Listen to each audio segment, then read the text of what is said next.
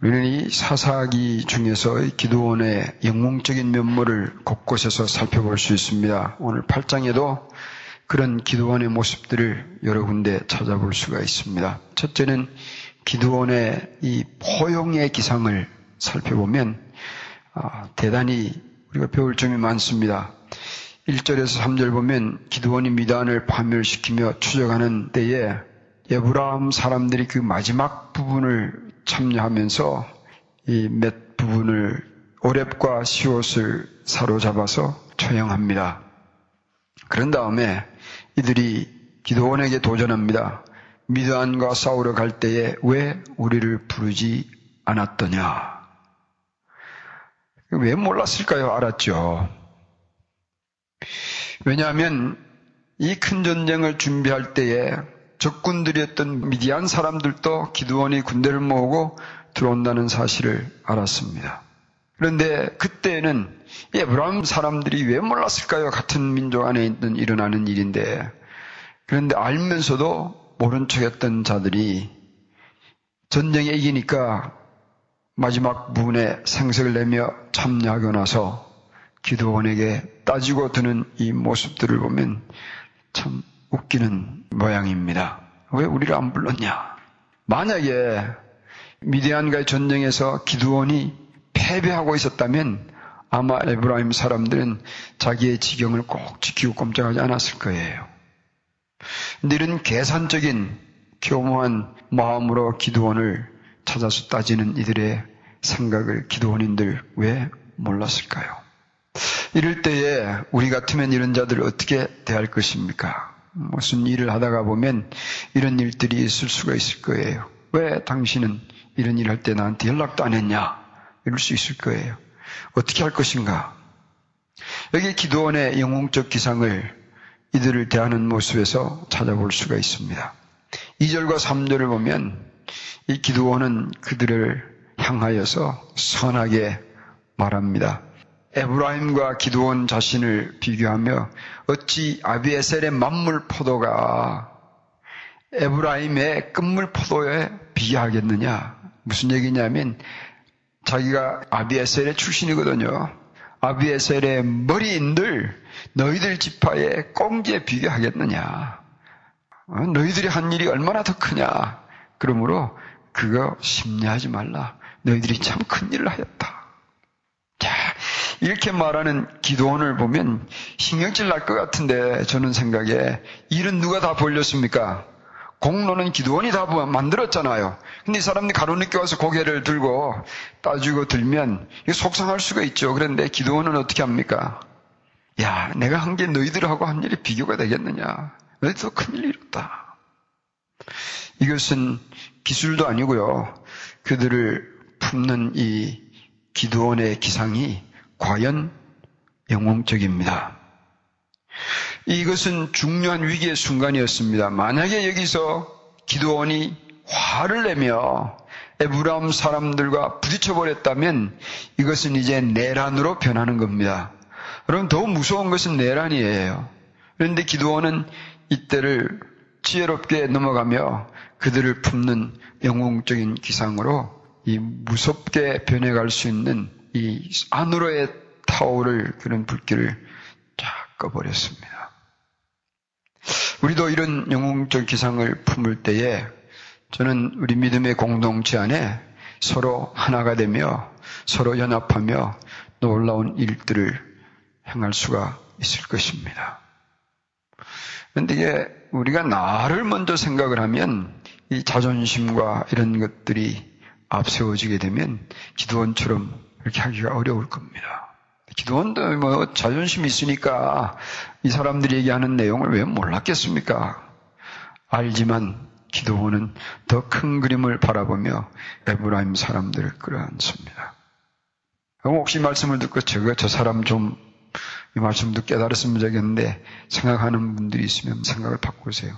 바로 여러분들이 이 일을 해야 합니다. 무슨 인지 아시죠? 예를 들어 목사가 담임 목사를 두고 이것들이 말이야 뭐 하고 있어가지고 뭐 담임 목사는 모르는 일을 저질러 놓고 이렇게 있냐 이러고 이 목사가 화를 내게 되면 여러분은 무슨 일을 하시겠어요? 저는 여러분들의 그런 모습과 이런 기도원의 기상을 생각하며 저를 기도원으로 여기는 사람은 못, 되지 못합니다. 저도 이 속이 좁은 사람이라 그까지 못합니다. 그런데 이 기도원을 보면 그런 영웅적인 기상이 있었습니다.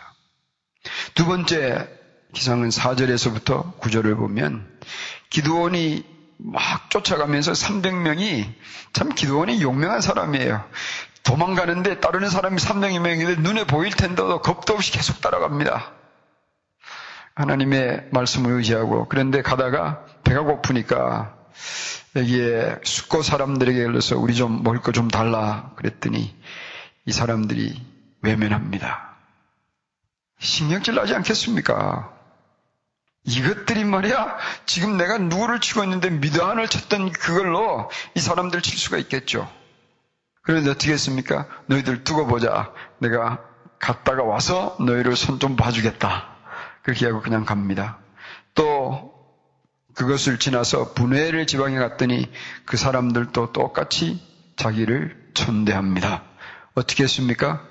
이번에는 안 되겠다. 그리고 또 거기서 전령을 벌려버릴 수가 있을 텐데 기도하는 그것도 지나갑니다. 무엇 때문에 미드안과의 전령을 끝을 내야 하기 때문에 여기서 저는 무엇을 생각해 봤는가 하면 만약에 기드원이 이 순간적인 감정을 이기지 못해서 이들과 전쟁을 벌렸다면 아마 미드아는 남은 군대로 인해서 또다시 무서운 전쟁을 치러야 했을 거예요. 그런데 이 기드원의 영웅적인 기상은 순간적인 감정에 다스림을 받지 아니하고 큰 그림을 보고 지나갑니다. 국보적인 곳에서 쌈박질하고 있을 수는 없었습니다. 그는 더 큰 근본적인 이 일을 위하여 자기의 감정을 다스렸습니다.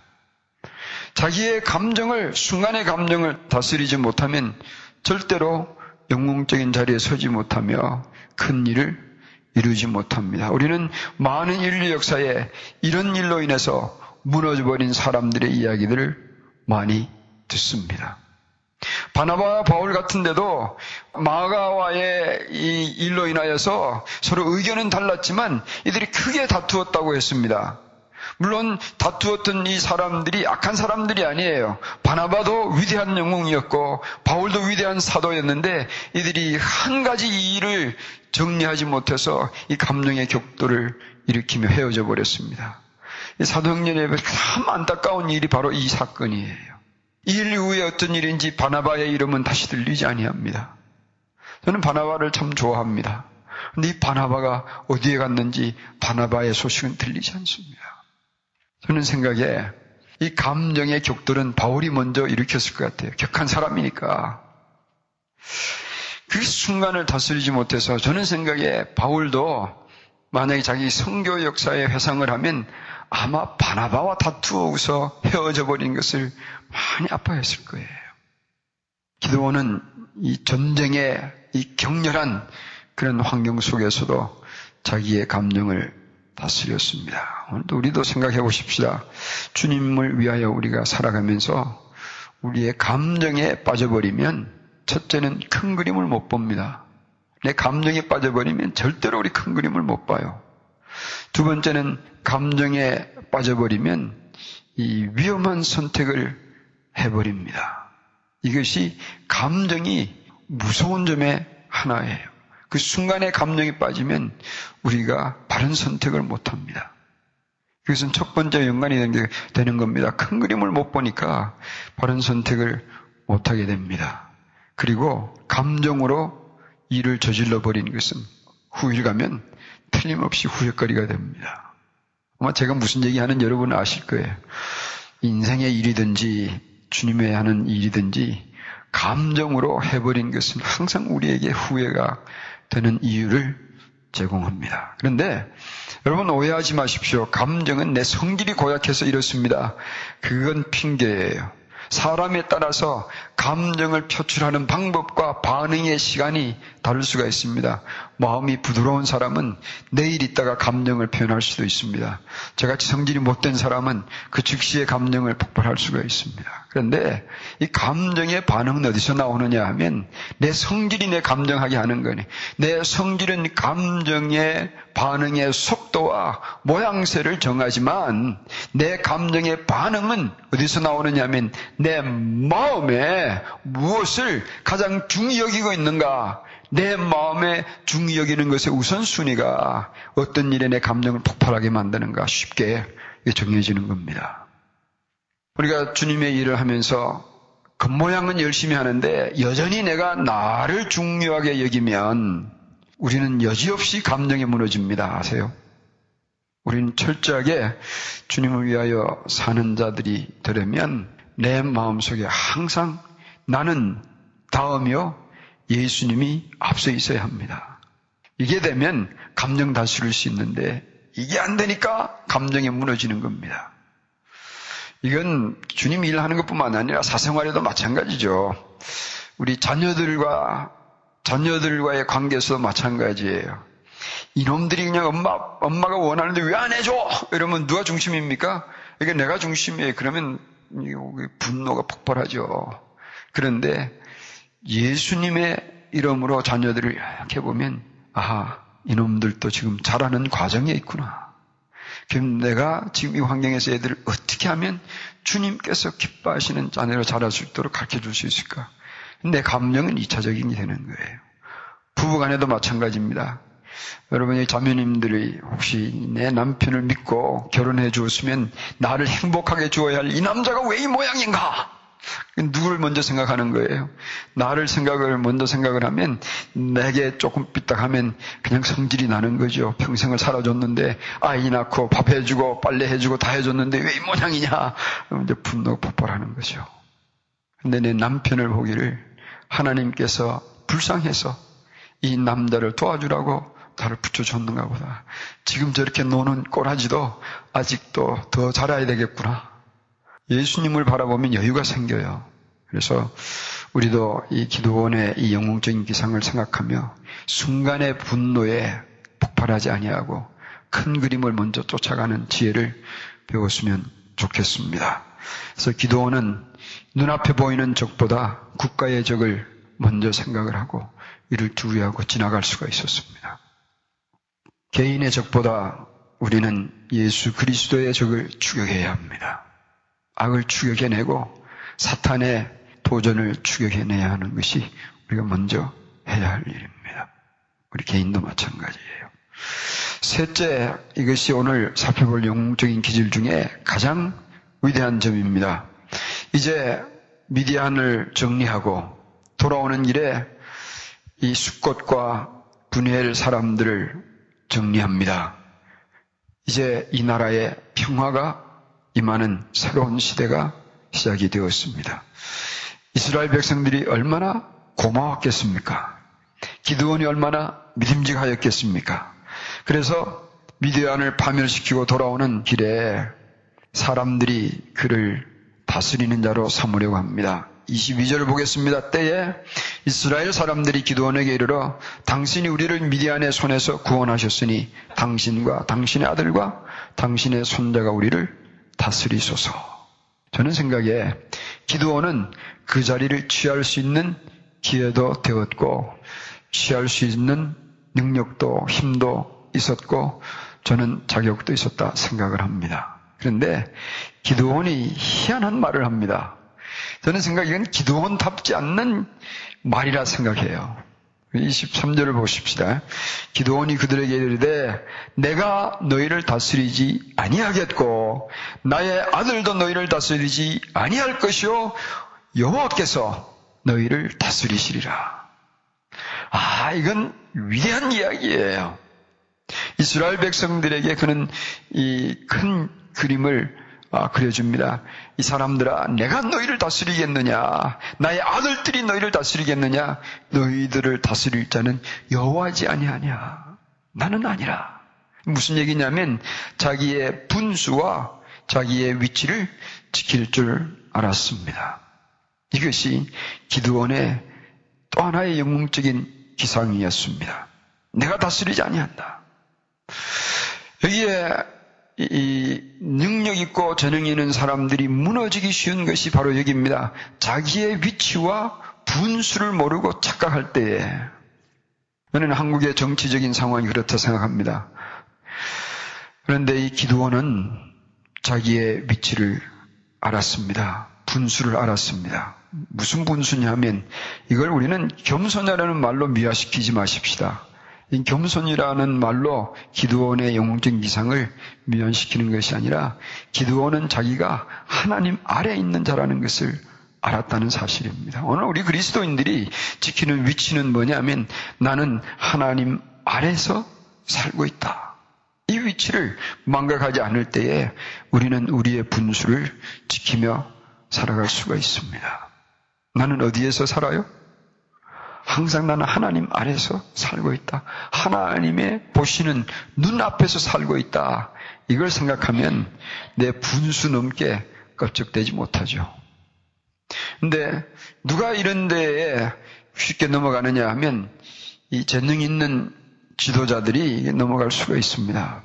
특히 목사들이 오늘 이 말씀을 보고 많이 깨달아야 될 것 같아요. 이건 여러분의 주시는 말씀보다 저에게 주시는 말씀이라 생각합니다. 예를 들면 목사가 말이에요. 교회를 보고 이 교회는 목사 대접이 이래? 이렇게 생각하는 순간 목사는 병들어요. 소소한 게 막 생기고 이것들이 말이야 이 교회 목사를 뭐 이따위로 대답해서 되겠냐 이런 생각이 드는 순간 목사의 그 깨끗한 마음은 무너집니다.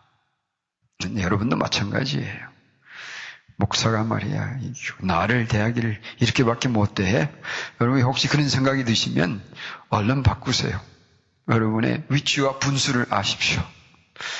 우리 서로가 나를 알아달라고 내 위치를 지키려고 한다면 이 교회는 풍지박산 나는 겁니다. 가정에서도 마찬가지고요. 그러나 우리가 우리의 위치와 분수를 챙겨갈 때에 우리는 아름다운 신앙의 삶을 함께 살아갈 수가 있을 것입니다. 그래서 세 가지를 정리합니다. 우리의 분수와 위치를 지키는 것. 첫째는 우리는 하나님 아래서 산다. 누구 아래서 살아요? 우리 주 예수님 아래서 사는 거예요. 두 번째, 우리는 하나님 눈앞에서 살고 있다. 아이들이 지들이 마음대로 놀지만 사실은 부모의 눈 속에서 놀고 있잖아요. 어릴 때 그렇죠. 그런데도 부모가 안 보이는 줄 알고 치고받고 싸울 때가 있잖아요. 뭐, 호작지를 벌려버리고 있고 아이들은 조용하면 문제거리예요. 무엇이냐면 조용하면 사건을 벌리고 있으니까 조용하게 아는 아이들은 부모의 눈을 피해서 하는 거예요. 그런데 겁없는 아이들이 많잖아요. 부모가 있든 없든 그냥 사건 질러버리고 엎어버리고 분수 없이 노는 거는 이건 참 곤란한 겁니다. 그래서 우리가 날마다 기억할 수, 아, 나는 하나님의 눈앞에서 살고 있다. 하나님이 보신다. 잊어버리지 마십시다.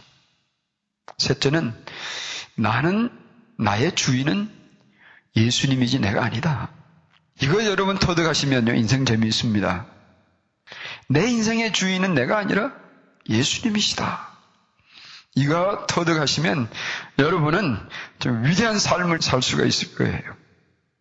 괴로움이 있으세요? 억울하십니까?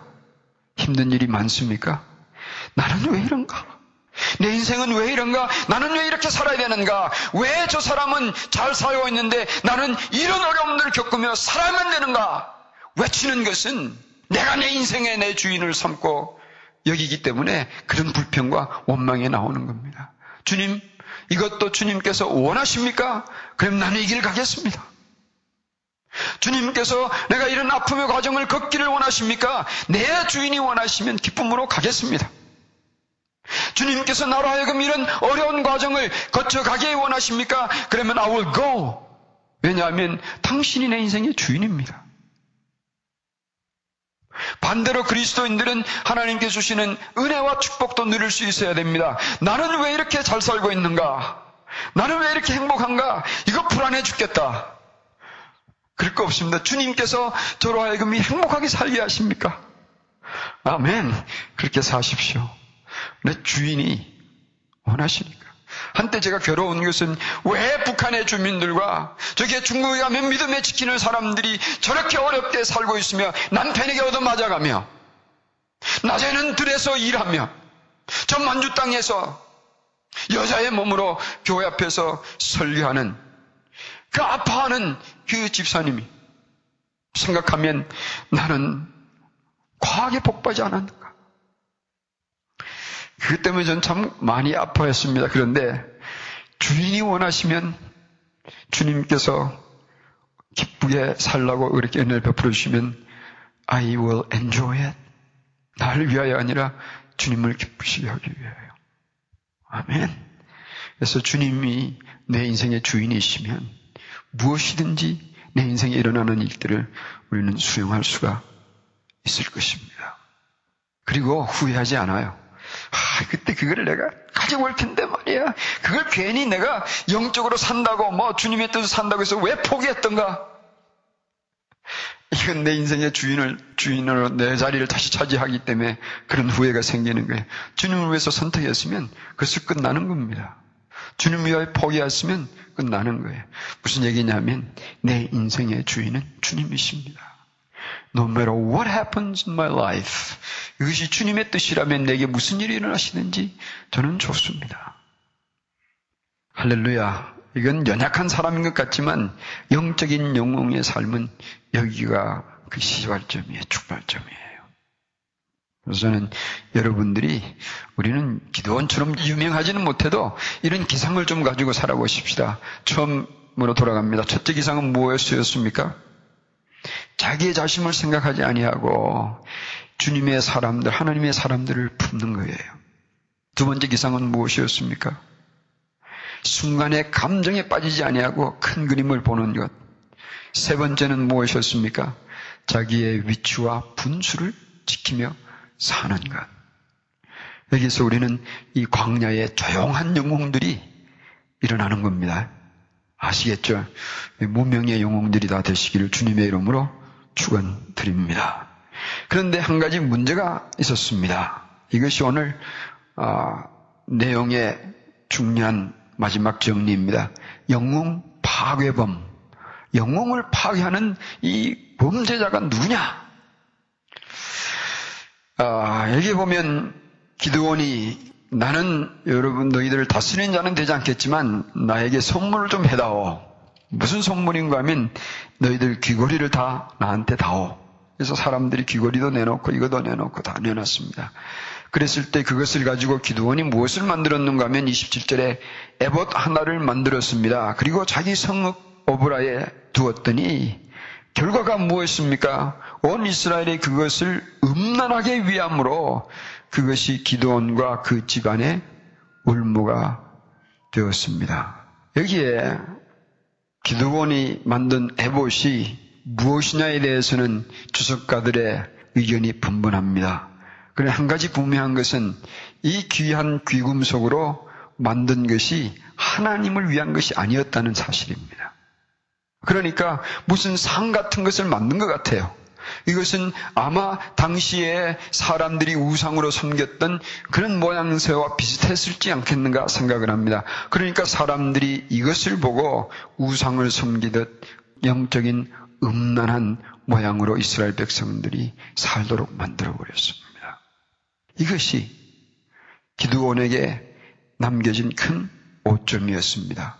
이 증거를 보면 이 33절을 보십시오. 기도원이 이미 죽음에 이스라엘 자손이 돌이켜 바알들을 음란하게 위하고 또 바알 브릿을 자기들의 신으로 삼았습니다. 어찌된 일인지 기도원이 죽자마자 이스라엘 백성들은 곧 이방 우상 섬기는 일로 가버렸습니다. 여기 우리는 기도원이 가지고 있었던 문제점 하나가 무엇인가? 저는 이렇게 봅니다. 기도원이 군사적으로는 영웅이어서 이스라엘 백성들을 지켰습니다. 왜냐하면 이스라엘 백성들이 이 기도원이 살아있는 동안 평안을 누렸습니다. 미드안이 그 머리를 들지 못했습니다. 28절을 보면 이스라엘 자손 앞에 미드안이 복종하여 다시는 그 머리를 들지 못하였으므로 기도원에 사는 날 동안 40년 그 땅이 태평하였습니다. 그러나 기도원은 군사적으로는 이 백성을 지켰지만 영적으로는 이 백성을 지켜주지 못했습니다. 기도원이 영적으로 이 백성을 지켜주지 못했다는 것은 자기 자신의 개인의 영성 생활이 거기에 이르지 못했다는 것을 말하고 있습니다.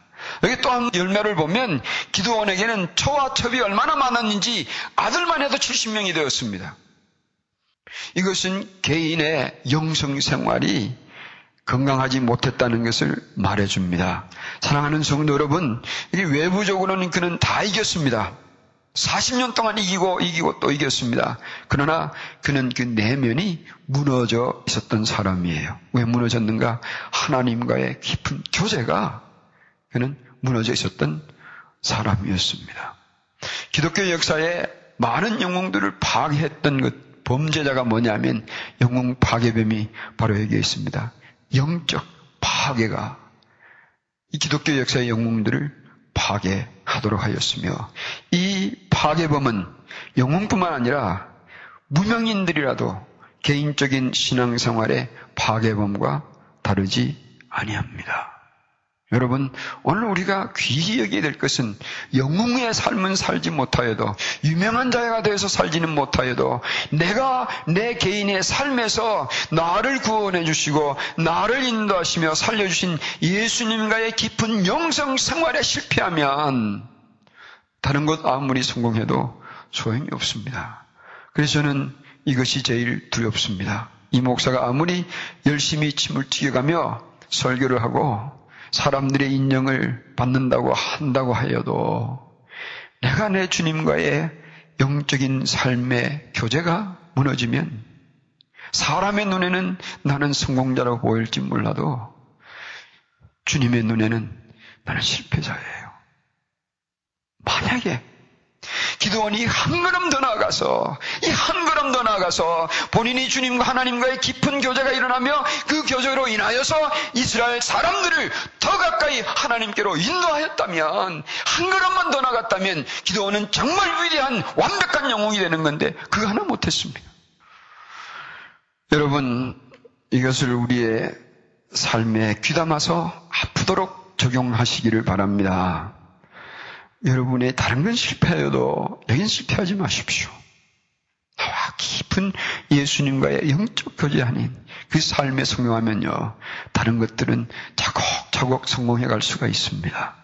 여기 무너지면 아무리 성공하여도 결국은 실패가예요. 그 또 다른 하나 증거가 다음 주 살펴보겠지만 70명 자식 중에 제대로 된 자식이 하나 없었다는 게 이게 슬픔이에요. 제대로 된 자식 하나 없는 가운데서 다음 이스라엘 백성들을 다스리니까 이 폭군이 되어서 이스라엘 백성들을 아주 고통스럽게 몰아갑니다. 어떻게 된 건지 70명 아들 중에 제대로 된 아들이 하나 없어서 기도원이 죽은 다음에 백성이 그렇게 고통을 당해야 합니까? 이것이 기도원의 실패의 어두운 면이에요. 그리고 가장 중요한 면이었습니다. 사랑하는 성도 여러분, 우리 기담아 들으십시다. 나는 연약해서 힘이 없어서 가진 것 없어 배운 것 없어 약점이 많고 단점이 많아서 이런 완벽한 삶은 못 살아도 이것에는 나는 실패하지 않게 하여 주시옵소서. 내가 내 주님을 나의 구주로 삼고 매일매일 주님 앞에서 살아가는 이것에는 내가 실패하지 않게 하옵소서. 그것이 저의 날마다 기도 제목이기도 합니다. 어느 날 미국 교회 새벽을 깨워 갑니다. 거기는 가면 제가 한 5시쯤 돼서 가야 합니다. 왜냐하면 6시에 우리 학교 학생들 새벽 기도 있으니까. 오늘은 시간이 없어서 간단하게 무릎 꿇고 기도하며 하나님 다엔 자매는 건강하게 하여 주시옵소서. 그러나 내 입술에는 예수님의 말씀이 주어지게 하시고 내 마음에는 예수님의 마음 채워지게 하여 주시옵소서. 이 목사의 고민입니다. 저는 생각에 여러분들도 저와 함께 이 문제를 부둥켜 안고 고민하지 않으면 우리도 이 일에 실패할 수가 있을 거예요. 기도하겠습니다.